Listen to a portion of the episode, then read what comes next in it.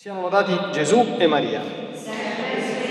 Fratelli e sorelle carissimi, questa terza domenica del tempo ordinario ha evidentemente come parola cardine, o se preferiamo parola d'ordine, la conversione, questo atteggiamento fondamentale e importantissimo della vita non solo cristiana, ma oserei dire anche della vita umana, che in linea di massima si può definire in un modo molto molto generale come un'apertura del cuore, una disponibilità a cambiare, cambiare modo di pensare, cambiare modo di vivere, cambiare rotta, cambiare abitudini.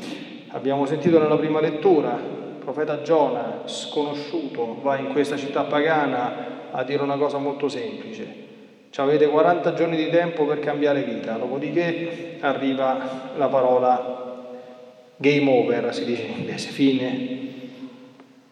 Abbiamo sentito il testo. I cittadini di Ninive credettero non a Giona, ma a Dio che parlava attraverso questo uomo semplice che tra l'altro, come ci dice il testo sacro, andò lì contro voglia e si convertirono. Digiuno, penitenza, e Dio, vedendo la loro conversione, si astenne dall'infliggere i minacciati castighi. Pagina del Vangelo. Ecco, San Marco ha sempre uno stile molto molto sobrio, sintetico e diretto. Voi sapete che San Marco, che ci accompagnerà in quest'anno, raccoglie la predicazione dell'Apostolo San Pietro. San Pietro era un uomo molto schietto, e che andava subito all'essenziale, non, non è che si dilungava troppo in chiacchiere. Allora Gesù che presenta San Marco dice poche parole. Il tempo è compiuto, il tempo, il tempo messianico erano secoli che Israele stava aspettando il compimento delle promesse di Dio. Dice, eccole, attraverso di me si è avvicinato a voi il regno di Dio. Attenzione che il regno di Dio noi stiamo continuando a invocarlo, eh? Tra poco diremo il Padre nostro, che diciamo al Signore, venga il tuo regno, perché è da quando Gesù è sceso sulla terra che il regno di Dio si è avvicinato a noi, attenzione ai termini, no? Eh, ma ancora Dio purtroppo non regna universalmente sul pianeta Terra, a meno che insomma credo che su questo siamo purtroppo tutti d'accordo. E quindi che cosa dobbiamo fare? Dato che il tempo è compiuto e che si è avvicinato, convertitevi, questo grande atteggiamento, quindi accogliete questo dono, aprite il cuore soprattutto, anzitutto a conoscerlo, perché molti non si rendono conto di quello che è successo con la venuta di Gesù sulla terra, cambiate modo di pensare e cambiate conseguentemente modo di agire. Il segreto per fare questo qual è? Credere nel Vangelo. Cos'è il Vangelo, diciamo, nell'accezione usata in questo contesto? Tutto quello che Gesù attraverso la sua parola ci ha detto. Ecco, e così entriamo in un primo ambito di riflessione. Voi sapete che questa domenica cade, anzitutto è la domenica della parola di Dio. Sapete questo qui, è stata istituita da Papa Francesco questa celebrazione particolare, ossia una domenica in cui, sapete che durante l'anno liturgico c'è la domenica della Divina Misericordia, in cui si guarda la Divina Misericordia, la festa del Sacratissimo Cuore, in cui si contempla il cuore di Gesù, no? so, il Corpus Domini, la festa dell'Eucaristia. Ecco, oggi i fedeli sono chiamati, e i sacerdoti ad aiutare i fedeli, a volgere lo sguardo al dono della parola di Dio. Credete nel Vangelo, ci ha detto Gesù oggi. E a farci qualche domanda. Il posto che ha la parola di Dio nel nostro cuore, nella nostra casa, sapete che sarebbe una bellissima abitudine, ne ha parlato anche il Papa, non lasciare, sperando che ci sia in casa nostra la Bibbia dentro qualche libreria nascosta in mezzo agli altri libri, no? Sarebbe un segno molto bello prendere un piccolo leggio, metterlo in un posto distinto, magari con sopra un crocifisso, due candele vicine, no?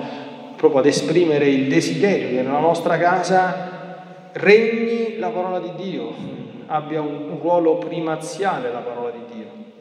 La parola di Dio che va conosciuta, certamente venendo alla Santa Messa, la prima parte della Messa sappiamo è la liturgia della parola, se uno la segue ascolta con attenzione, e ascolta con attenzione la spiegazione che cerca di darne poveramente il sacerdote, già fa un gesto di, di, grande vicinanza. È possibile fare qualcosa di più, è possibile cominciare a leggere la parola di Dio nelle proprie case, partendo specialmente dai Vangeli, che sono abbastanza accessibili, imparando a pregarci sopra con la parola di Dio. Voi sapete per esempio che se un fedele dedica mezz'ora del suo tempo, non tanto, eh, alla lettura della parola di Dio, lucra un'indulgenza.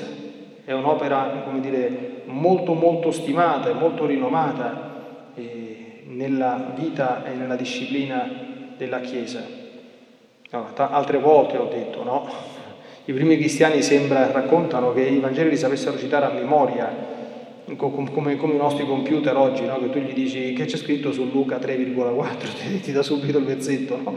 Ecco, non dico tanto zelo, però ecco, eh, lo stesso pontefice eh, ha avuto modo di dire in più di qualche circostanza, se volete fare un regalo nascosto evidentemente, quindi fare contento il Papa, imparate a leggere un po' la parola di Dio, perché è da lì che parte tutto. Cioè, è la parola del Signore che è cristallizzata, depositata lì per essere eh, meditata, ascoltata, compresa, penetrata da noi. Non abbiate paura, certamente dice ma bisognerebbe conoscere la teologia, bisognerebbe conoscere il greco, l'ebraico, vabbè, queste sono tutte tante cose che possono essere utili, ma basta mettersi con umiltà, invocare un po' lo Spirito Santo, aprire il cuore e mettersi in ascolto, poi il resto lo opera lo Spirito Santo in noi, no? Questo è il primo grande tema di questa domenica. Ce n'è un altro, e poi concludiamo. Sapete che questa celebrazione cade nel contesto della settimana di preghiera per l'unità dei cristiani, che va dal 18 al 25 di gennaio, no? culmina il 25 di gennaio, perché cos'è il 25 di gennaio? È la conversione, ritorna ancora la parola d'ordine, di San Paolo. È molto, è molto bello ecco, celebrarla in questo contesto, no? perché quando è che ci sarà, secondo noi, la riunione tanto auspicata di tutti i cristiani in un solo gregge sotto un solo pastore? E, domanda contraria, come abbiamo fatto a disperderci in questo modo, quindi a, a dividerci, a disunirci in questo modo noi che crediamo in Cristo? Che è successo? Due cose molto semplici ci siamo allontanati dalla conversione, perché se uno si allontana dalla conversione parte subito il meccanismo della divisione. se uno non cammina in conversione, che succede? Lo sappia o non lo sappia, si comincia prima a allontanare da Dio, si separa da Dio, separandosi da Dio perde se stesso e perdendo se stesso perde il contatto e la vicinanza con, con il prossimo. A livello contingente sono successe storicamente tante cose non belle, d'accordo, che hanno, che hanno causato liti, polemiche di vario genere e quindi causato questo progressivo allontanamento. Quando è che torneremo sotto un solo gregge, un solo pastore? Quando tutti quanti noi, anche noi cattolici, siamo coinvolti in questo. Cioè, il fatto che per grazia di Dio noi sappiamo, noi crediamo che la Chiesa di Cristo sussiste come insegna Lumen Gentium nella Chiesa Cattolica, noi abbiamo posseduto la pienezza della verità, abbiamo il dono del Magistero, abbiamo il dono del Papa, abbiamo il dono di tutti quanti i sacramenti, quindi è un dono, ma non siamo esenti da conversione anche noi, perché siamo sicuri che pur possedendo la verità tutta intera la conosciamo, uno, L'abbiamo capita bene? Due. La mettiamo in pratica bene? Tre. Ci abbiamo i sacramenti, ma li sappiamo vivere bene, li sappiamo celebrare bene. Ecco, molti nostri fratelli e sorelle in Cristo, che fanno parte di altre confessioni, nella stragrande maggioranza dei casi sono, come dire, in buona fede, nel senso che sono convinti nel cuore, in coscienza, di stare dalla parte del bene e della verità. Quando è che una persona che è convinta di stare dalla parte del bene e della verità, questa capita a tutti, cambia? Quando è disposta a mettersi in discussione. Perché quando noi apriamo le porte del cuore ci pensa il Signore poi a portare dolcemente, suavemente, tutti alla pienezza della verità. Per cui il messaggio che ci portiamo, concludendo queste brevi riflessioni, questo è importantissimo per tutti, per noi in primis, per i nostri fratelli cristiani, e anche per i non cristiani e anche per, gli, per chiunque.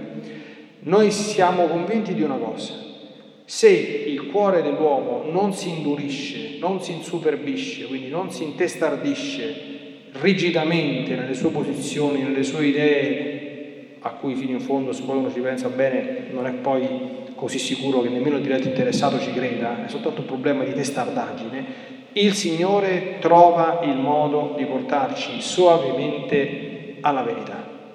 Questo è sicuro, questo qui. Per cui eh, noi preghiamo il Signore fondamentalmente che ci conceda di camminare tutti in conversione, in spirito di conversione.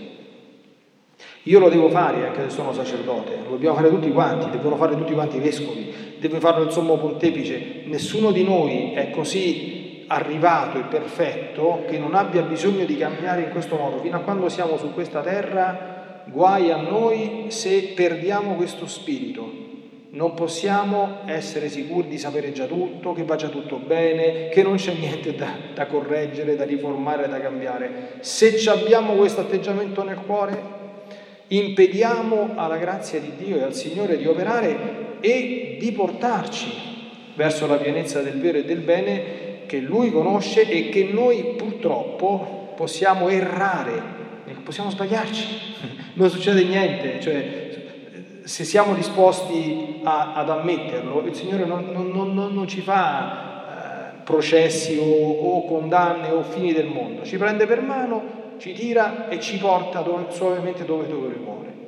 Quindi preghiamo in questa Santa Messa, ecco, per tutti coloro che si freggiano del nome di Cristo, che possiamo camminare in questo spirito, perché se camminiamo in questo spirito, i tempi in cui diventeremo finalmente un solo gregge, un solo pastore, questa è una cosa che sta tanto a cuore a Gesù, saranno sicuramente abbreviati. Se questo spirito non c'è, la volontà umana e le miserie umane continueranno a, a ricamare e non troveremo il bandolo che ci porta verso la concordia, la pace e l'unità. Siamo lodati Gesù e Maria. Lucky Land Casino asking people what's the weirdest place you've gotten lucky? Lucky? In line at the deli, I guess? Aha, in my dentist's office. More than once, actually. Do I have to say? Yes, you do. In the car before my kids' PTA meeting. Really? Yes. Excuse me, what's the weirdest place you've gotten lucky? I never win and tell. Well, there you have it. You can get lucky anywhere playing at LuckyLandSlots.com. Play for free right now. Are you feeling lucky? No purchase necessary. Void where prohibited by law. 18 plus. Terms and conditions apply. See website for details.